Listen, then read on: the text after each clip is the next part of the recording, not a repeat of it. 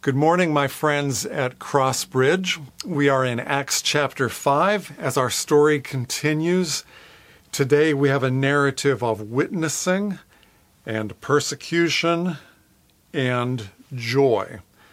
We're continuing in this ongoing story of the church unleashed, and today we see three things that go together. You may not think they belong together witnessing or preaching, you know, spreading the good news. It can be public or interpersonal. Uh, persecution that follows that, social ostracism, or it could even be imprisonment or flogging. We see that today. And joy. The three things go together. How about that? So, now our story of uh, witnessing and persecution may seem um, far off to you to, to you here in modern America 2021. Uh, not that relevant, but you know, I know that you know this story is entirely relevant to many Christians, many parts of this world. This this is their story they read this and they say, Yeah, been there, done that. That's what happens. That's what it's like. Can I give you some statistics? These are from Christianity Today, 2021, very uh, recent. 13 Christians daily are killed because of the faith. These statistics come uh, from an article, Christianity Today. They got the statistics from an organization called Open Doors. 12 churches daily or Christian buildings are attacked. 12 Christians daily are arrested or imprisoned because of the faith. The top 10 uh, worst persecuting, uh, persecuting countries are, can you name them? North Korea, number one, Afghanistan, Somalia, Libya, Pakistan. That's five of the top 10. China entered the top 20 list for the first time in a decade. The president of Open Doors, uh, his name is David Curry, says uh, regarding China government as God is back small g, government as God, ruling, infiltrating, all pervasive influence. It's back in China. So, our story today does not sound foreign and irrelevant for many, many Christians in the world today. Persecution is alive and well on planet Earth, and so is joy. David Curry, again, the president of uh, Open Doors, you may think that this list and these statistics are all about oppression. But the list is really all about resilience.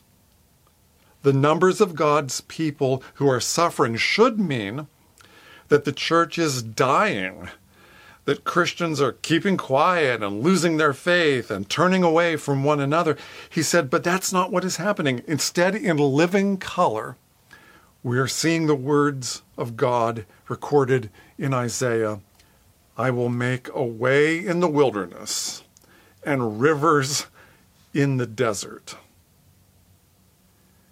Resilience, multiplication, growth. In our passage, rejoicing,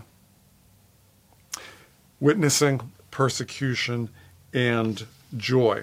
Now, to bring it a little closer to home, before we get into the story proper, let me say that even here in modern America, greater Boston area, we, we touch the hem of this garment at times, this garment of persecution.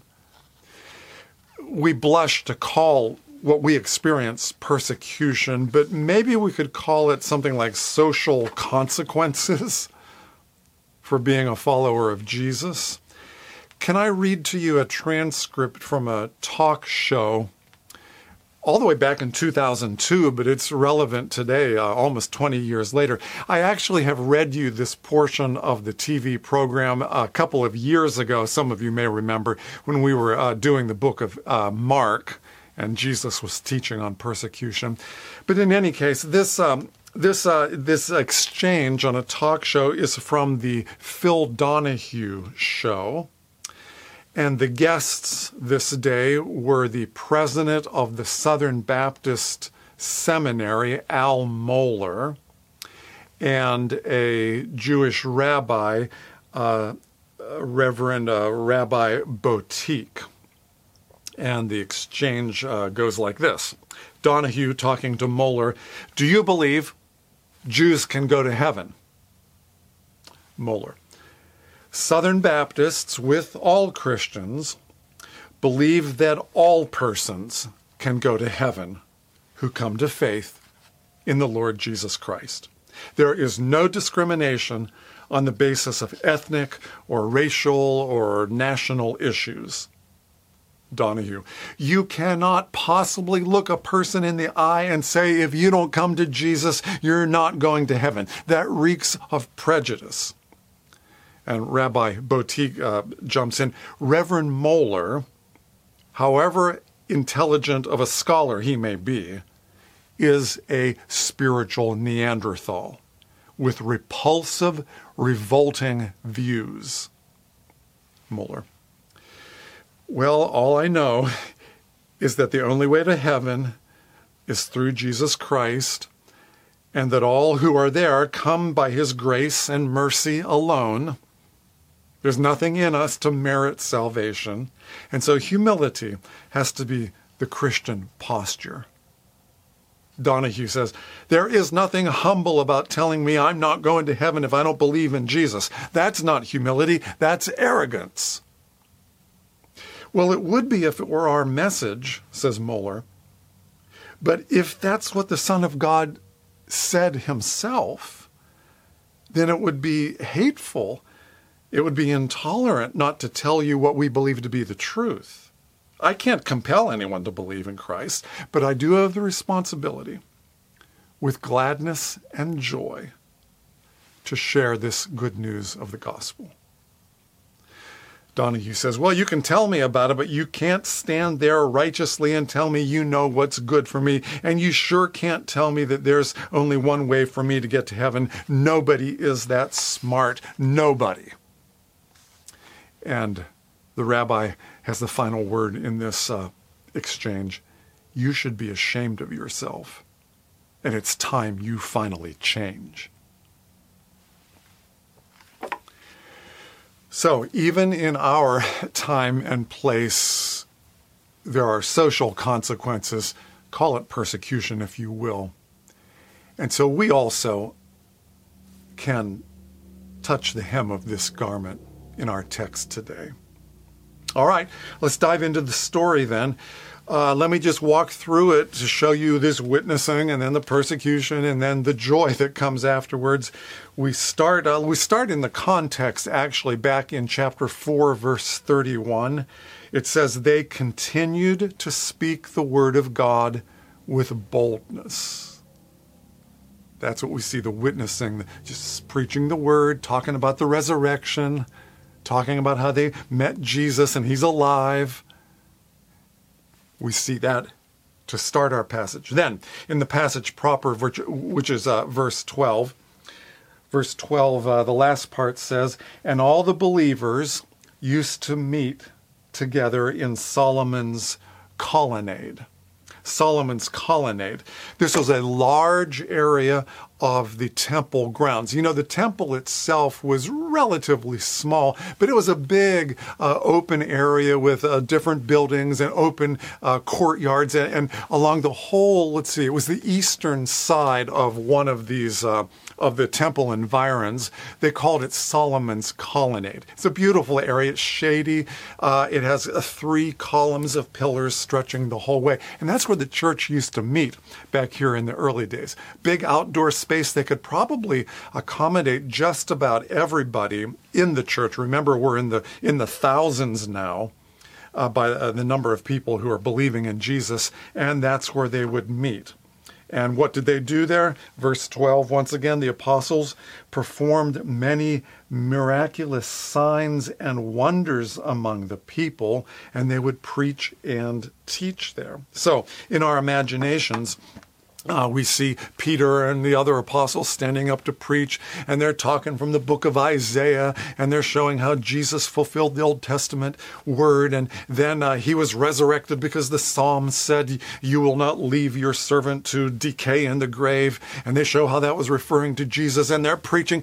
Okay, thousands of people, Solomon's colonnade, and uh, there's other people, other, you know, the Jews walking by and mulling, Hey, what's going on over there? Um, and they, they get a little closer and they're listening. And maybe there are little side conversations that start taking place, and the people are witnessing and witnessing and talking about Jesus and sharing the good news. And then you have the, uh, what can we call it, the nonverbal uh, proclamation through these miracles, healings, and exorcisms.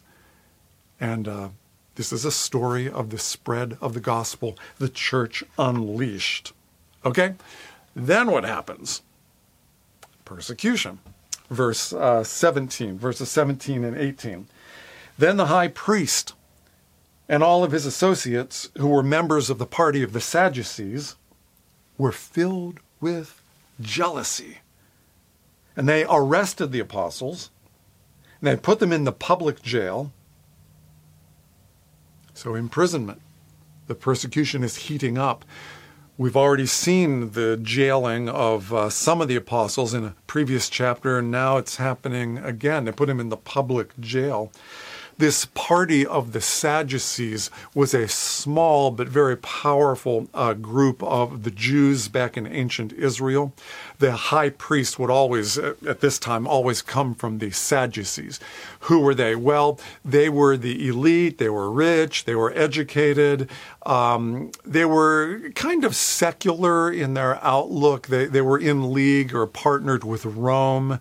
They were sort of the puppet government for Rome and they were kind of secular in their outlook. They didn't believe in uh, the resurrection of the dead and so forth. And so you can remember that's why they were sad, you see.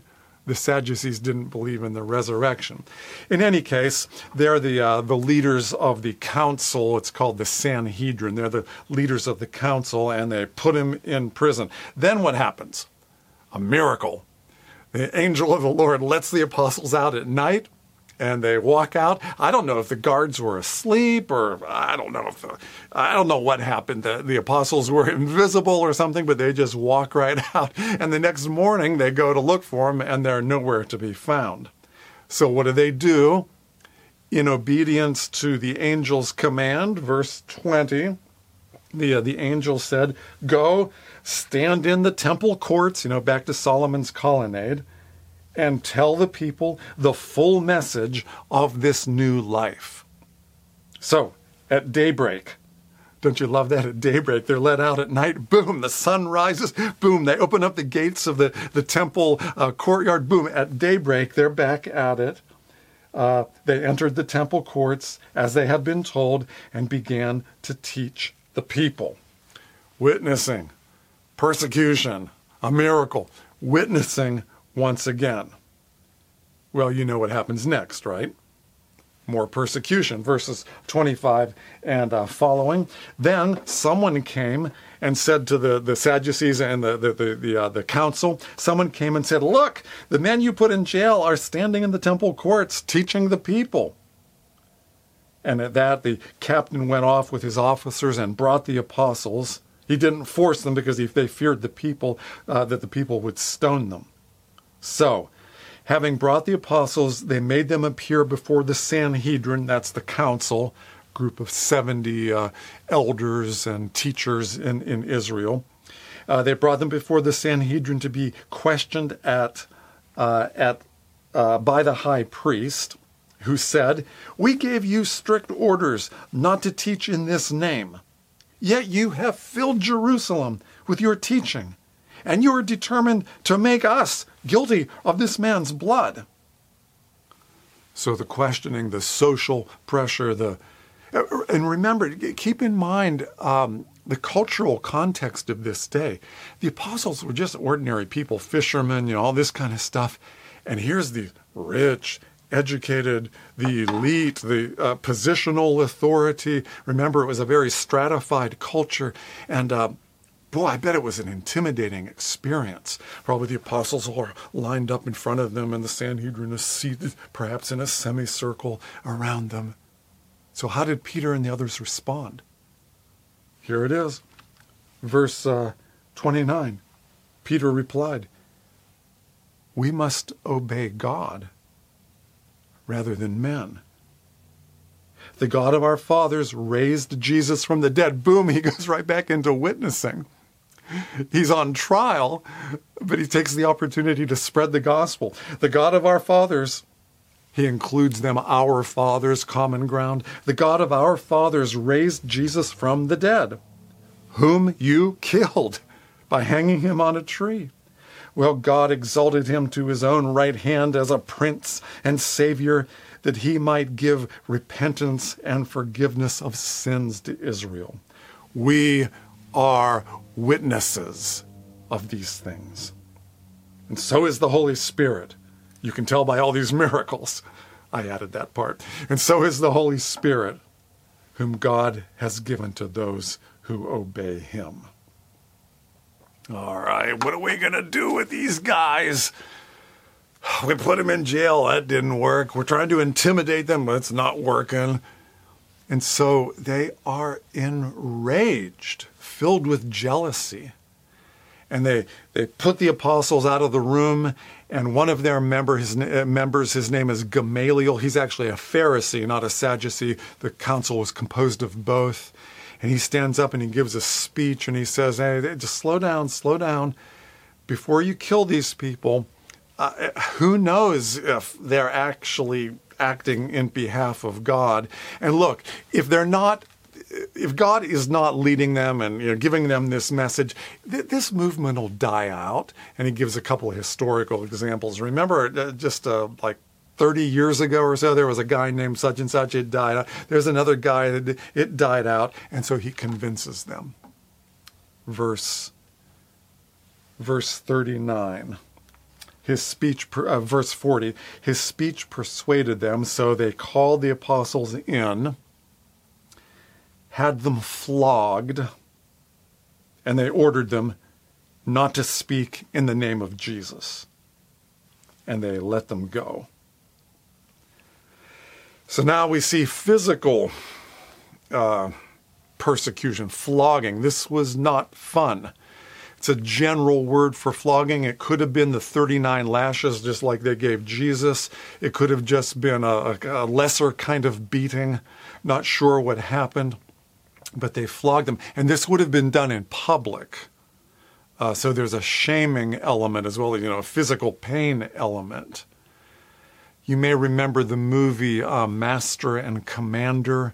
It's about naval warfare in the early 1800s, Great Britain, and they used to use flogging pretty often as a typical punishment. And a guy is flogged. It's in public, and that really adds to the shame and the disgrace of this event.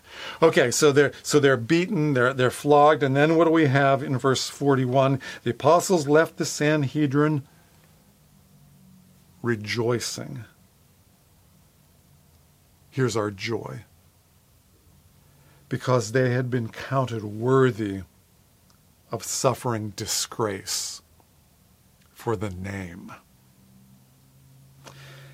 And then we go back to witnessing. Last verse of our passage, verse 42. Day after day in the temple courts and from house to house, they never stopped teaching and proclaiming the good news that Jesus is the Christ. And there you have it witnessing, persecution, and joy. Can I make a few comments about each of those and then we'll wrap it up for the day? Witnessing. What did they witness? What was the content of their message? Well, I'm sure many things, including Old Testament prophecies and teaching and all of that. But the primary thing they were witnesses to, like when you go into court and you're an eyewitness, they were witnessing to the resurrection of Christ. He bodily came back to life. We saw it. We were there. We, our hands have handled. We talked to him. We ate together. And they're just telling people, I didn't make this thing up. Uh, there were 500 of us at one time. You can, you can talk to the other people. There are lots of witnesses.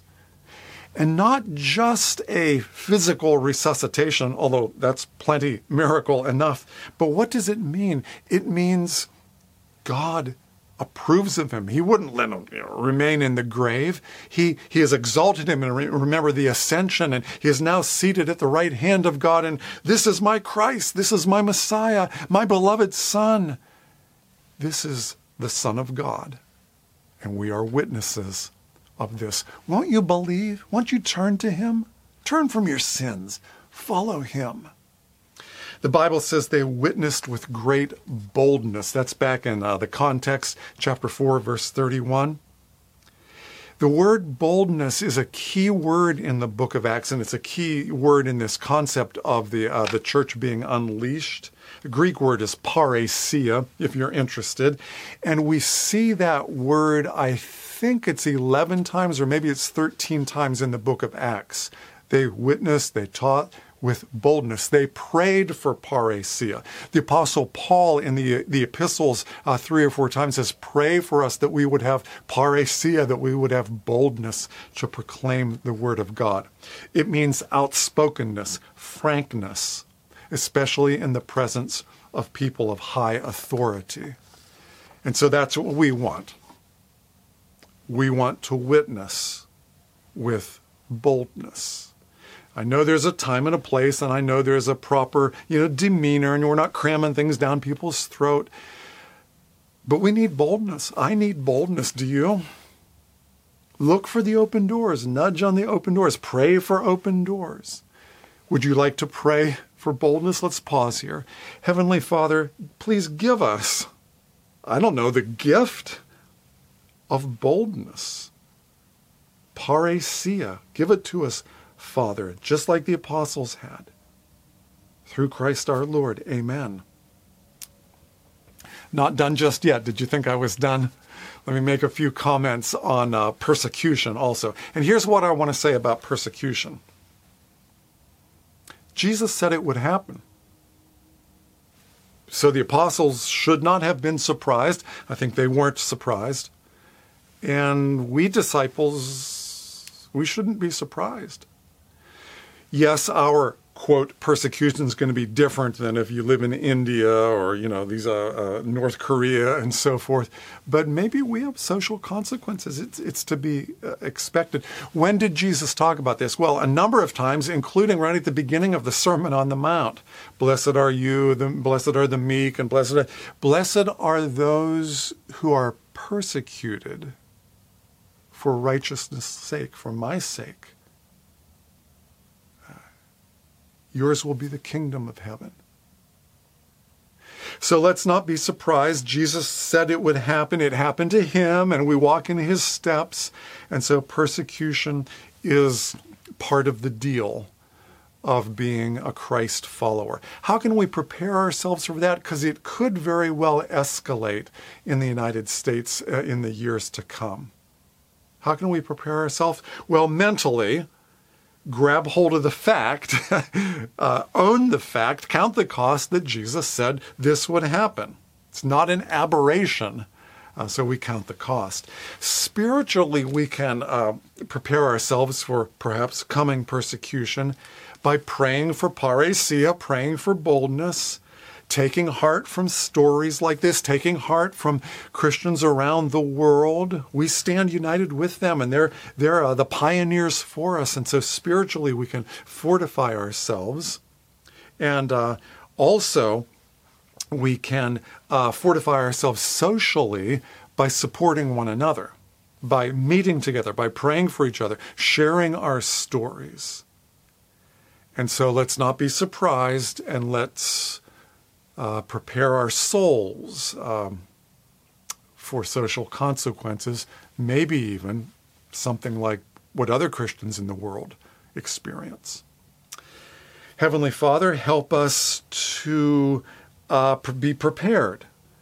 Give us wisdom. Give, help us to count the cost for our own social consequences in representing Jesus. And we pray for brothers and sisters that are, that are genuinely persecuted around the world. Help them, Lord. Stand with them. Give them miracles and deliverances. And give them strength to persevere unto the end. Amen. Almost done. Final word joy.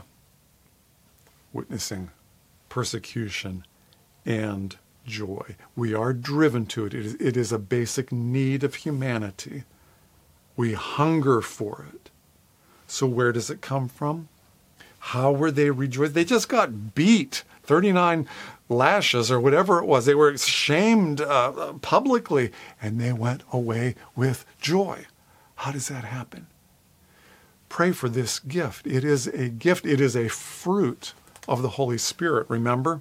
The fruit of the Spirit love, joy, peace, gentleness, patience, and so forth. Pray that the God, that our God would give us this gift of joy. And remember also, maybe this will help with the joy. Remember that when Jesus uh, said that his followers would be persecuted, he also said, Great will be your reward in heaven. Can I read you a short passage in the in the book of Luke? This is Luke chapter 6 verses 22 and 23. This is uh, our Lord Jesus speaking. Luke chapter 6 verse 22. Blessed are you when men hate you, when they exclude you, when they insult you and reject your name as evil Sort of sounds like the, the Donahue show. Blessed are you when they do that because of the Son of Man. Rejoice and leap for joy because great is your reward in heaven. We need to learn to walk by faith, don't we? We're just, we're temporary citizens here. Our real citizenship is somewhere else. And so we can rejoice even uh, when the going is tough. Heavenly Father, may the joy of the Lord be our strength. In Jesus' name, amen.